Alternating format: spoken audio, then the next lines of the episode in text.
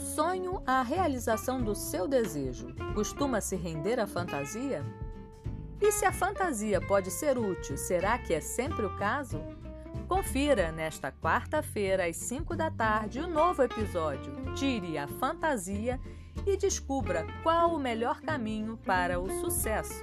Aqui no Felice o seu podcast de felicidade.